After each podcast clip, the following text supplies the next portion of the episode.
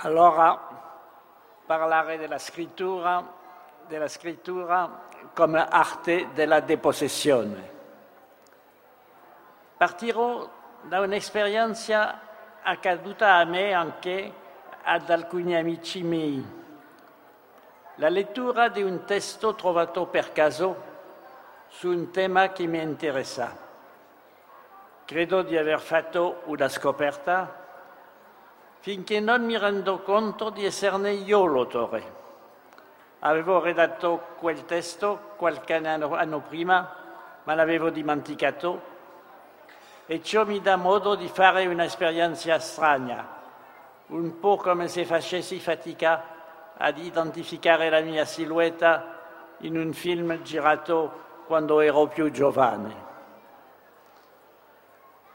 La memoria mi ritornerà ovviamente dapprima sotto forma di qualche osservazione tecnica, dei giri di frase che mi sono abituali risveglieranno la mia attenzione, poi dei riferimenti che mi appariranno familiari, un vocabolario particolare, insomma le componenti di quel che viene detto stile e che appartengono tecnicamente all'arte di scrivere.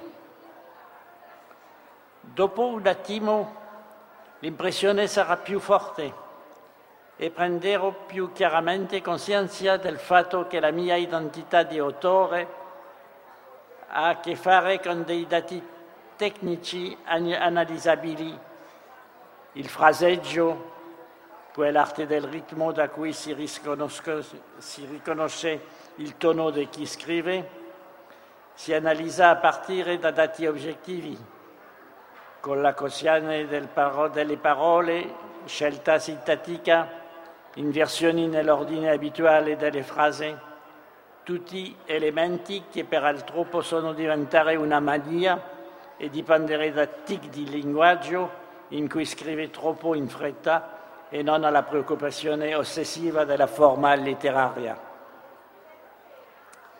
Questa esperienza di oblio sembra avvalorare la posizione classica che vede lo scrittore come posseduto dalla sua musa o da qualche altra fonte di ispirazione. La differenza tra il sogno e la possessione in tutti gli esempi studiati dagli antropologhi è peraltro che del sogno occorre ricordarsi, scrutarne e interpretarne i minimi dettagli mentre l'episodio della possessione va dimenticato, il che è logico poiché si presume che il posseduto sia abitato da un altro e ritrovi la propria identità solo quando questo altro lo abbandona. L'uso metaforico del riferimento alla musa ispiratrice può dar conto dell'atteggiamento di chi dopo aver scritto un libro, non vuole più metterci il naso e preferisce passare ad altro, ma anche in modo più generale e fondamentale del rapporto tra l'autore e i suoi lettori. Perché scrivere? Perché ricorrere a tutte le risorse della lingua per trasmettere a degli sconosciuti una sensazione, un'emozione o un ragionamento. La scrittura ha sempre un destinario e chi scrive si avvale di tutte le risorse della lingua per rivolgersi a lui. Il destinario però è sconosciuto. Lo scrittore può sperare di avere parecchi lettori, ma nell'atto di scrittura si rivolge ad un lettore ideale che gli somiglia. Ipocrita lettore, mio simile fratello, esclama Baudelaire. Questo lettore ipocrita e fraterno, al quale il poeta si rivolge all'inizio dei fiori del male, è considerato come una valvola di sfogo, qualcuno disposto ad accogliere con indulgenza le sue confidenze. Sono testardi i peccati deboli, i pentimenti. Vendiamo a caro preso le nostre confessioni e torniamo a passare allegri il fango come se un vile pianto ci avesse ripuliti. Ma la poesia non è una confessione. L'ipocrisia del poeta è in questione quando fa finta di cercare una soluzione. Ciò a cui realmente aspira è ad essere letto. Poeta o romanziero che sia, lo scrittore scrive per essere letto almeno da un lettore e non perché sia in cerca di qualche soluzione, ma per condividere qualcosa con un altro, per essere sicuro di esistere, insomma. L'identità individuale ha bisogno dell'alterità per confermarsi. Si costruisce alla prova dell'altro. La scrittura come esercizio solitario può sembrare esposta alla tentazione del solipsismo, come nel caso dei grandi mistici, la loro personalità si intensifica e si dissolve al contempo nella contemplazione del Dio unico. Padre giusto, il mondo non ti ha conosciuto, ma io ti ho conosciuto. Gioia, gioia, gioia, pianti di gioia. E scrive Pascal durante la notte del 23 novembre 1654. Rivendicare la felicità della solitudine è la tentazione presente in ogni atto di scrittura nella sua versione mistica, ma ne è al contempo l'assoluta negazione senza Dio. Senza Dio la scrittura testimonia lo slancio, lo slancio timoroso verso un altro umano, colui che con la sua lettura ha il terribile potere di fare esistere o meno l'autore dello scritto. Quando non consiste in un semplice atto di comunicazione, la scrittura richiede la presenza dell'altro, aspira a convincere, a commuovere o a provocare, in qualche modo a toccare. La sintassi comanda la lingua, ma ogni autore ha il suo linguaggio e aspira a farlo sentire, anzi a farlo amare e desiderare. È a questo punto che si instaura la relazione tra scrittura e lettura. La creazione letteraria le creazioni letterarie, poesie, romanzi di finzione o meditazioni personali sotto forma di confidenze o diari, una volta acquisite da un pubblico curioso e varioso, diventano di sua proprietà, nel senso che sono consegnate alla, valutazione e all'interpretazione di ciascuno. Una volta pubblicato, consegnato al pubblico, il libro non appartiene più al suo autore. Questi, sul piano giuridico, gode del diritto morale e potrà trasmetterlo agli eredi, ma si tratta di un diritto che non si applica alla soggettività dei lettori, mentre è proprio ad essa che si scrive desidera rivolgersi, anche se lo spossere parzialmente della sua opera.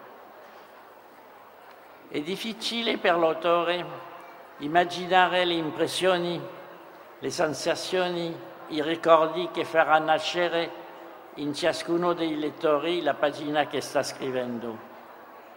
Non può identificarsi interamente con nessuno di loro, ma essi dispongono del suo testo e non esitano a lasciar vagabondare l'immaginazione o a continuare la riflessione a seconda di quanto vi scoprono.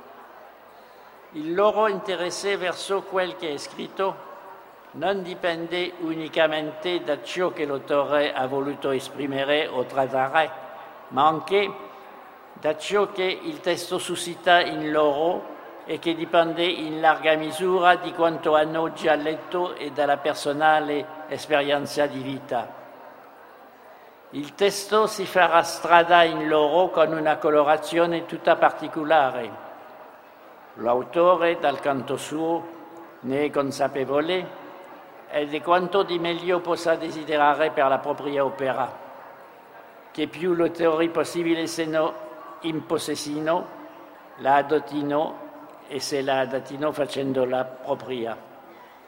Si tratta alla lettera di un desiderio di depossessione L'augurio cioè di uscire dal, me, dal, mero faccia a faccia con se stessi che rischia chi si lancia nella prova della scrittura. Il desiderio di avere dei lettori, in fondo, non è una questione economica e neppure, neppure una forma di vanità, ma l'espressione di un'ambizione che altri si impossessino, facciano proprio il contenuto dello scritto e le considerino come una formula, non come una formula misteriosa di cui l'autore vada a comunicare il segreto, ma come un invito a partire per un momento nella direzione che propone. Quanto un autore avverte che i lettori hanno reagito così, può sentire una sorta di liberazione. Alcuni gli scrivono gli fanno pervenire dei messaggi. Lui ne è felice, ma risponde solo raramente e non per pigrizia o disinteresse, bensì per evitare un controsenso. Ha scritto unicamente quel che ha scritto, quanto gli altri ne fanno o ne faranno non gli appartiene più. Se una cattiva critica lo ferisce, è anzitutto, anzitutto perché sottolinea il carattere fragile e probabilmente illusorio del suo invito al viaggio e perché rischia di scoraggiare quelli e quelli che avrebbero avuto il desiderio di imbarcarsi con lui. In ogni atto di creazione c'è un tentativo di esistenza che vuole essere esemplare, sottoponendo un'opera d'arte al giudizio degli altri L'autore li rende arbitri del suo tentativo. Per quanti vi si riconoscono e trasformandosi in interlocutori stabiliscono con l'autore una relazione di tipo simbolico, l'opera sarà stata l'occasione di un incontro tra sguardi singolari e l'avvio di una possibile, di una possibile collettività ideale, di una comunità al singolare plurale per riprendere l'espressione di Jean-Luc Nancy, nella quale l'identità di ogni componente non si aliena ad alcuna istanza suprema, ma si afferma irrevocabilmente come singolare. Ciascuno dei suoi ammiratori ha un'immagine intima e personale di tale grande romanziero o di tale cineaste, per esempio. L'ideale di ogni vero creatore è probabilmente di suscitare commenti di ogni tipo e accettare che possano scoprire nella sua opera persino qualcosa che non pensava di aversi messo. Si tratterà proprio, in questa misura, di un ideale di depossessione. Non tutti siamo autori o creatori d'arte, ma quando ci piace una poesia o una canzone, ci capita di recitarla o canticchiarla e in questo senso di farla nostra. Può accadere anche che abbiamo dimenticato il nome dell'autore, sebbene non sia il caso il più frequente né il più significativo. Certe canzoni, per esempio, sono a tal punto associate alla voce del loro primo interprete, se ne anche l'autore, che facciamo fatica a immaginarle cantate da altri. Per lo tanto sono quello di cui ci appropriamo più facilmente perché le abbiamo ripetute tanto spesso dentro di noi, esprimendone, bene o male, non è questo il problema, le più piccole sfumature, gli slanchi trattenuti o gli accenti più vigorosi che nell'intimità della coscienza ci pare di esserne un poco gli autori. I grandi strumentisti, si, appropriano in modo totalmente fisico dei loro pezzi di repertorio e non è difficile immaginare che il fine ultimo di un, creatore, di un creatore possa essere di vedersi spossessato in questo modo dagli interpreti della sua opera. La lettura di un'opera letteraria fa appello al sensi in modo meno immediato, ma a partire dall'ultimo esempio si può immaginare che ogni autore abbia il desiderio di generare in modo fughevole ma esemplare una collettività al singolare plurale di individui autonomi che si ritrovano ciascuno per parte loro e a modo loro nel testo che egli propone.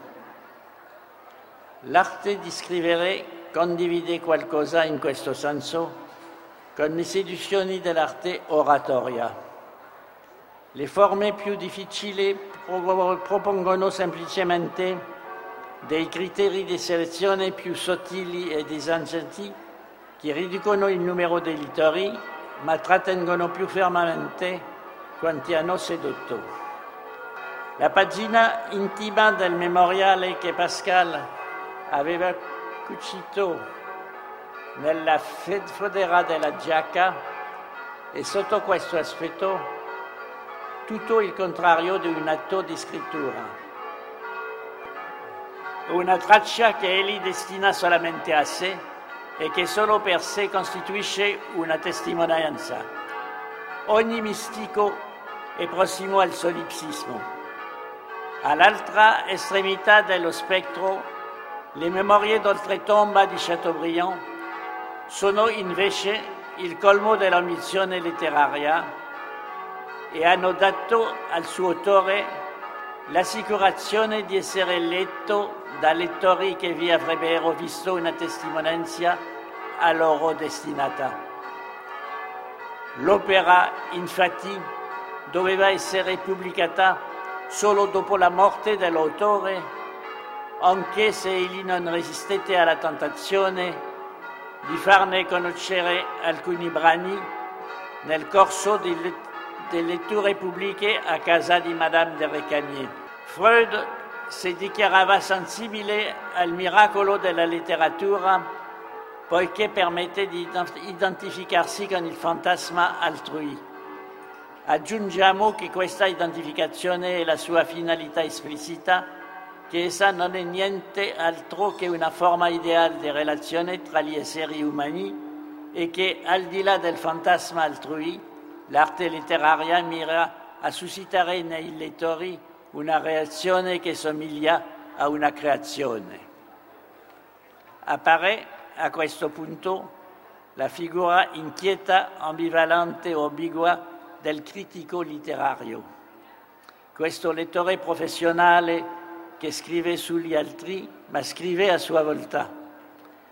Quando legge un particolare autore può tentare di immaginarne, a partire dai soli scritti, la personalità e più precisamente ciò che lo spinge a scrivere come scrive. Per Roland Barthes il lettore è in grado di individuare le ossessioni ricorrenti dell'autore e di conseguire al contempo una migliore conoscenza dell'autore e di sé. Il critico è critico dell'opera e attraverso di essa critico di sé. Ogni critica, in fin di conti, è al tempo stesso conoscenza dell'altro e conoscenza di sé.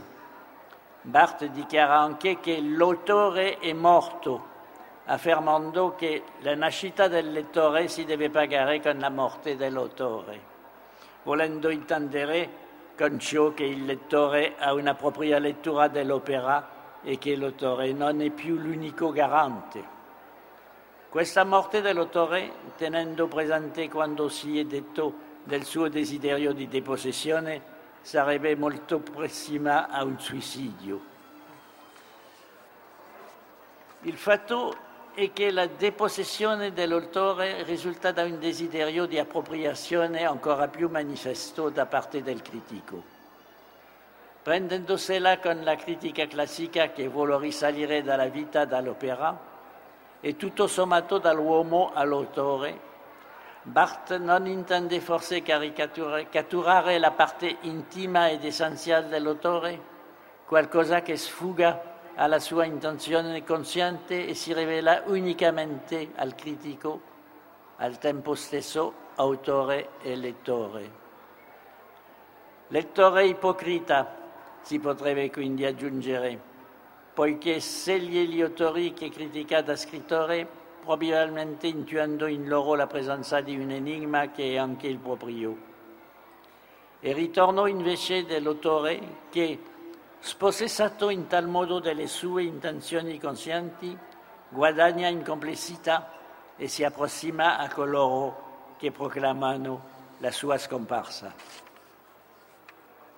È notevole che i proponenti della nuova critica, della nuova critica non abbiano studiato la pura figura del lettore, il traduttore. Si immette nell'intimità del testo e privilegia il testo. Evitando la pesantezza della parola per parola, crea un nuovo testo. La fedeltà a volta passa attraverso una bonifica L'uso di un'altra lingua obbliga il traduttore a ricreare, a ricreare il testo originale.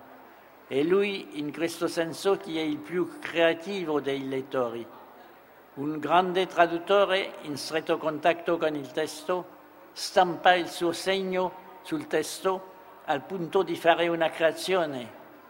Anche le relazioni non sono sempre facili tra l'autore e il suo traduttore ma ogni autore è felice di essere tradotto, come se la transizione ad un'altra lingua, che in un certo senso rappresenta il colmo della deposizione, segnasse inversamente la necessità di un ritorno al testo che resiste alle imprese di cui è soggetto.